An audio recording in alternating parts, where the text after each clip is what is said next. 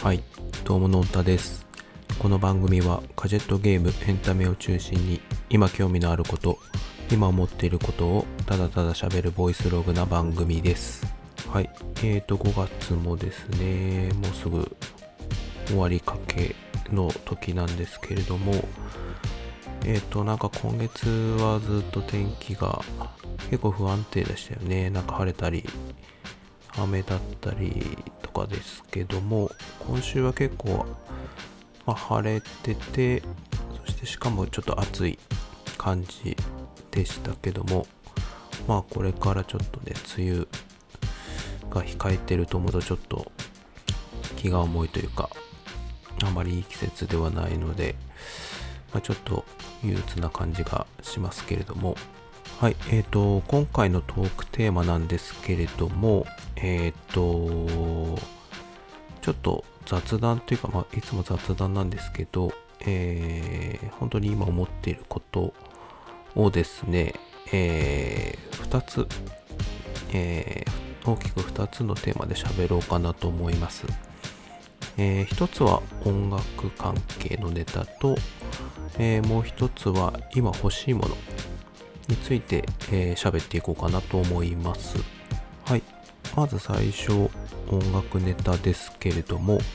えーこの番組で音楽について喋るのが、もしかしたら初めてかもしれないんですけど、今年ですね、えっ、と、ちょっと自分の好きな、えーミュージシャン2組がですね、えライブをやるということが決まったので、ちょっとその、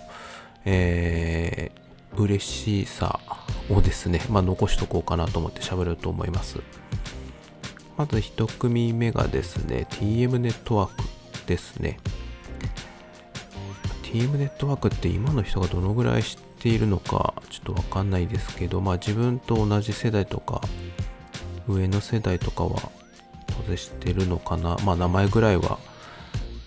少なくとも知ってるかなというとこだと思うんですけれども、まあ、あの、小室さんと宇都宮さんとキネさんという、まあ、3人組のユニットでして、えー今年で38周年かな？になるんですけど、まあ、もともとはですね、えっ、と、まあ、84年に、84年にデビューしてですね、えー94年で1回 TMN っていう形で終了をしています。で、自分が聴き始めたのはそのぐらいの頃だったので、まあ本当に最初の時をオンタイムでは聞いてはいなかったんですけれども、まあそこら辺でちょうどハマってですね、えーまあそこから TM としてはその後99年、1999年の時に、えーもう一回活動が再開して、そこからですね、えっ、と、まあ、何年か活動して、えー何年か休んでっていうのをちょっと繰り返して、まあ、一応断続的にというか、えー一応活動はしてきてまして、で一番直近のところで言うとですね、去年の10月にですね、えっ、と、オンラインでの、えーまあ、ライブ配信というか、まあ、事前にレコーディングされたものなんで、まあ、ライブコンテンツというんですかね。まあ、それの、え3部作方式で、10月と12月と今年の2月っていう形でですね、えー How Do You Crash It っていう、えータイトルで、まあ、その3部作のライブを、えー配信、えーしました。で、それをまあ自分はオンラインで3部作見まして、で、先月ですね、まあそのブルーレイが出まして、まあちょっとそれも買ったんですけど、まあその、えーブルーレイの、えー特典でですね、その今年やるツアーのエントリーチケットみたいのが入っていまして、えっ、と、そこに、えー、と自分がエントリーしてですね、えー一応今回エントリー当選したというメールまではもらいました。で、えっ、と、自分が行くのはその8月の東京なんですけれども、まあ非常に楽しみなんですけど、えっ、ー、と、まあ自分がその TM で好きなのはですね、まあいろいろ昔ながらの曲もあるし、えっ、と、まあ一番最新だと How Crash っていう新曲が、えー、出たんですけど、まだ、まだというか CD とかですね、えー、今でいうサブスクには配信はされてないんですけれども、まあそのライブの中で歌ったりとか、えー、そのブルーレイの特典でその CD がついてたりとかですね、えー、まあそういう感じなんですけど、まあいろいろ曲が昔のやつから今のやつまであるんですけど、特に昔の曲なんかはですね、結構毎回ライブごとにあのいろいろアレンジを変えるので、あの毎回毎回曲の雰囲気が違うっていうところが非常に好きで、なので、何でしょうね、このライブの時のこの曲というかこのアレンジがいいっていうのが結構あったりしますね。だから、全く同じ曲でも、こう、毎回聴いても新鮮に聴けるっていうのが非常に、まあ、好きなところですかね。はい。で、まあ、ちょっと、8月にライブがあるんですけど、まあ、実際にまあ今の昨今の状況がどうなってるかで本当にいけるのかどうなのか。まあ当然自分もどうなのかっていうのもあるんですけど。まあちょっとその日まで本当にいけたらいいなっていう、えー、ところで考えてます。でもう一組はですね Perfume ですね。はい。まあこれはまあ本当に現役バリバリでやってるまあ、ダンスユニット、エレクトロポップユニットなんですが、えっ、と、7月にですね、ニューアルバムのプラズマっていうのが一応リリースされると発表がありまして、まあそれを引っ提げて8月からツアーが始まるというところでですね、えー、まあこれもあの、いつも行く友人とですね、一応ライブの方に行こうかなと思っていて、一応今のところエントリーする段階なのでエントリーしていますと。で、もし仮にそれいければですね、えー、っと、自分としては、単独としては4年ぶりっすね。はい。本当はその後に、えー、4年ぶりだから90、あ、90じゃない、2018年に、えー、行ったんですけど、まあ、その後、次の年に、えー、ロッキンジャパンに行って、えー、まあ、それは行けたんですけど、単独としてはですね、本当はその後に2020年になってドームツアーがあってドームに東京ドームに行く予定だったんですけどちょうど、えーまあ、そのコロナの状況で中止になってしまった、え、公演でしてまあ、ちょっとそれからずっと行けてないので、もしそこも行ければ、4年ぶりということで非常に楽しみですね。はい。なんで、まあ、ちょっと2組とも、まあ、本当に当日まで行ければっていうところなんですけども、まあ、今、あれですよね。まあ、当然感染対策とかは当然されていると思うんですがやっ、ぱ声出せないっていう、そこの、何て言うんでしょう、ストレスというか、まあ、そこを自分はまだ体験してないんでですね、まあ、そこら辺がどういう感じなのかなっていうのが、まあ、当然ね、声出して歌えた方が楽しいんでしょうけど、まあ今はそうはいかないっていうところで、まあ仕方ないと思うんですけど、まあまたなんか今の、今にあった新しい楽しみ方ができればいいかなというところですかね。はい。なのでその当日までは頑張りたいと思います。で、次の、えー、話題としてはですね、今欲しいものについても、まあこれもちょっとダラダラ喋っていこうかなと思いますが、まあ、まず一つはですね、えー、ピンマイクですね。えー、Zoom の F2 っていうピンマイクが今ちょっと欲しいかなと思ってます。で、これはですね、えっ、ー、と、まあちょっとコンスタントには出せてないんですけど、まあ Vlog をたまに撮ってまして、で、ここ最近だとあの iPhone であの撮るスタイルっていうのをちょっとずつ確立しようと思ってですね、えー、まあ、前回とかのそれ用に DJI の OM5 っていうジンバルを買ったりとかしてるんですけど、マイクがですね、えっ、ー、と、これ、あれ、前回喋ったのかな？ちょっと忘れちゃったんですけど、音質がですね、あの、iPhone のまあ標準のマイクでもまあそれなりに取れるんですけども、あの風が強い時ですね、その時に、えー、標準のマイクだと結構やっぱ風切り音が入ってしまうので、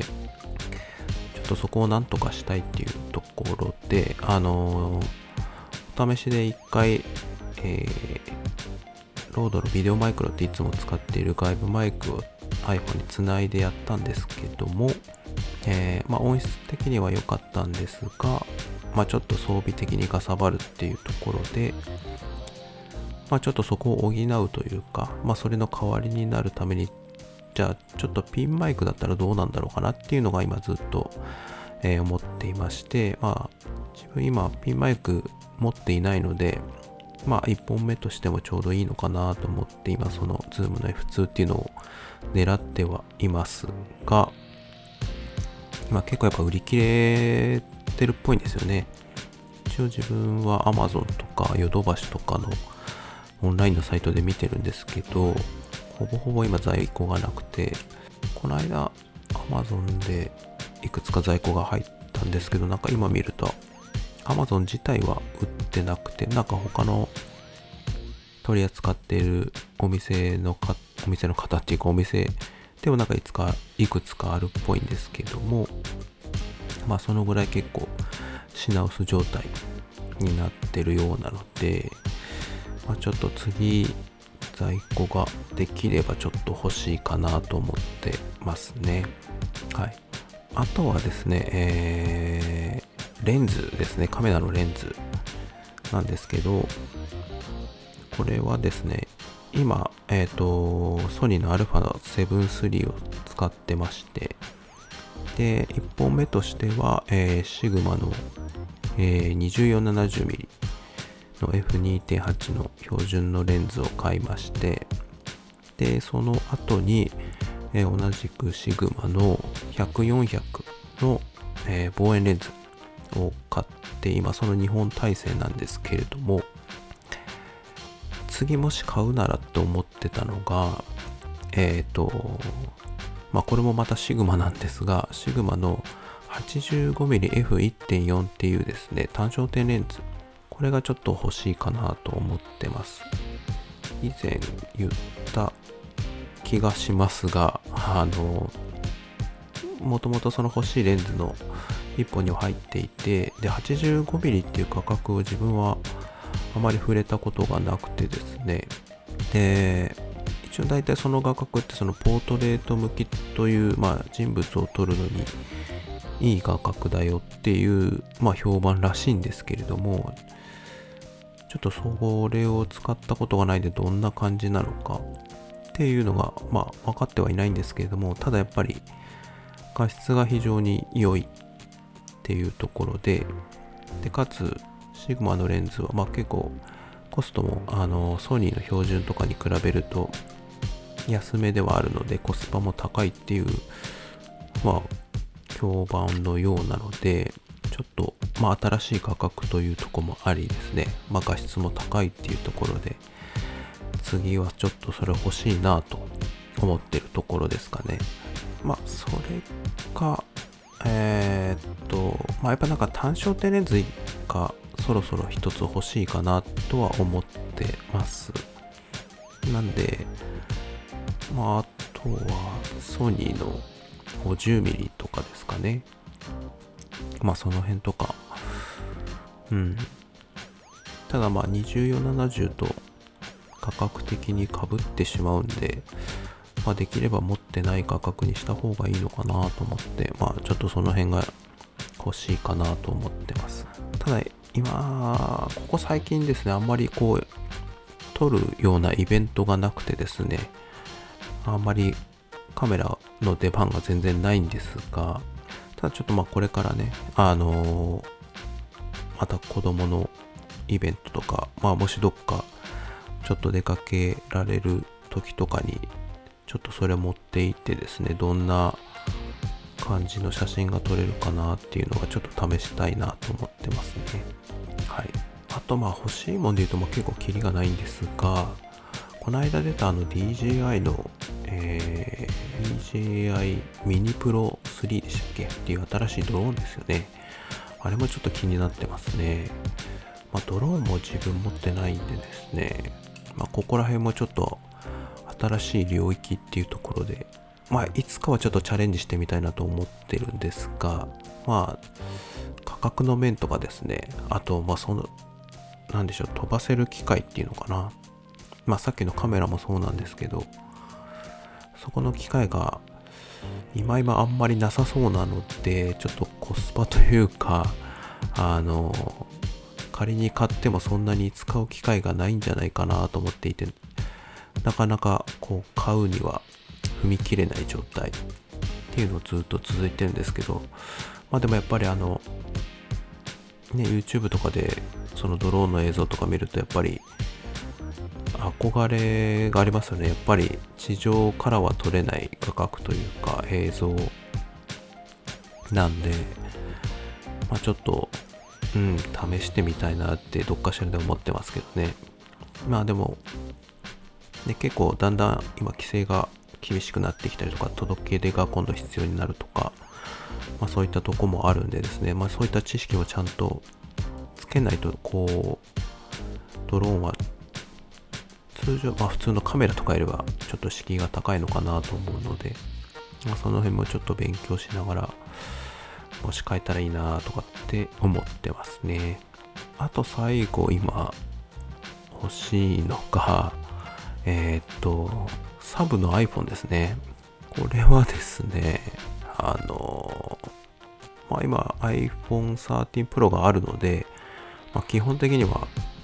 あの、まあ、日常使いでは困らないし、さっき言った Vlog も全然それでいいんですけど、ちょっとあの勉強としてっていうか、あの、今個人的にちょっと英語を勉強っていうか、まあそんなに専門的にビシャやってるわけじゃなくて、本当に独学で好きな範囲でやってるだけなんですけど、まあそれの一環として、あの iPhone をあの英語で使ってみたいっていうのがありまして。で、まあ、そのメインの13 Pro をまあ英語にすればいいじゃんっていう話ではあるんですが、まあ、言ってまあそのいろいろ、えー、日本語じゃないと不便なところというか、なんて言うんだろうな。例えばあのデータとかですよね。まあもちろんメッセージのやり取りとかですね。えー、その辺も当然、まあ相手が日本語だからもちろん日本語なんですけど、まあ当たり前なんですけど、だし、あの別に外国人の友達がいるわけでもないんですけど、とかですね。なんで、まあ日本語で使わないと不便っていうか、日本語前提の使い勝手とか、まあそういったところがあるので、そこで例えばこう表示だけ英語に変えたとしてもですね、あんまり意味がなくて、もう完全に英語だけ英語専用で使うっていう、まあ、ちょっとそういうサブ機が欲しいなって個人的に今思っていてですね。まあだから誰かとやり取りするとかそういうことではなくて、まあ例えば Twitter とか、えー、インスタとかですね。で、まあ英語だけでやってみるっていう、そういうのになんか使えないかなと思っています。で、もう一個はあの、まあサブ機なんで、当然あんまりお金はかけたくないので、えー、っと、まあ、安いキャリアで契約して、まあ、本当にごくごく最低限の使い方をランニングさせたいっていうか、にしたいと思ってるんですが、まあ、そこで今気になったのはポボですね。ポボ2.0。一応あれ、えー、この間楽天は、あのーね、1ギガ未満だったら0円っていうのが売りだったんですけど、それが980円に上がって、えー、いろいろ、あの、炎上というかですね、あの、人騒ぎになってましたけども、ポボは今のところ、えー、0円から、基本料0円からって運用ができてですね、半年以内、半年以上ずっとそのままで0円で置いとくと、なんか契約解除になったりとかっていうなんか縛りがあるらしいんで、まあ、その半年以内に、えっ、ー、と、何百円だかっていう、まあ、プランを、まあ、やり続けていれば基本的にはそのまま使えるような形っぽいんで、まあ、そういった形でコストを、まあ、ギリギリ最低限に抑えつつ、まあ、iPhone として使えるっていう運用をしてみたいなっていうところとさっきのま英語ですねをやってみたいなと思っているんでまあそこもちょっと変えたらいいなと思いますけどまあ結構 iPhone ってやっぱ高いなって思います。うん。まあ iPhone SE の3代目がえー、何ヶ月か前に出ましたけど、まあ、そのタイミングで結構値上がりしてしまったりとかですね、まあ、あと今円安とかでまあ、ね、全体的な値段が上がってるんでなかなかサブ機とはいえ、なかなかそこにお金もかけられないですし、まあ、かといって、Android とか、まあ、違うスマホだったらもしかしたらもっと安いのあるのかもしれないんですけど、まあ、一応ちょっと自分は Apple 縛りで来ているので、まあ、iPhone が欲しいんですが、まあ、なかなか、まあ、中古というか、そういったところもちょっと覗いたりはしてるんですけど、なかなかどの辺がいいのかなと思いますし、中古でも結構やっぱ高いんですね。iPhone って。まあそれだけリセールバリューがあるっていうことなんでしょうけど。うん。なので、まあサブキーとして、まあさっきの自分が使いたい使い方としてどのぐらい出せるかな出してもいいかなっていうところを悩んでますね。どうなんでしょうね、今。携帯2台以上、その仕事とプライベートって意味じゃなくて、プライベートで2台持ち、複数台も以上持ってる人ってどのぐらいいるんでしょうかね。まあ持ってたとしてどういう使い方をされてるのかっていうのは非常に気になりますけどね。勝手なイメージだとあんまりこう同じキャリアで2台持ってる人は少ないのかなっていう。結構なんかキャリアを変えたりとか、さっき言った格安プランとかで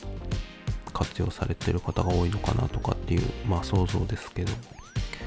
まあでもね、何かしらのその目的があって多分持たれてる人がいらっしゃると思うんで、そういう人にどういう使い方とかですね、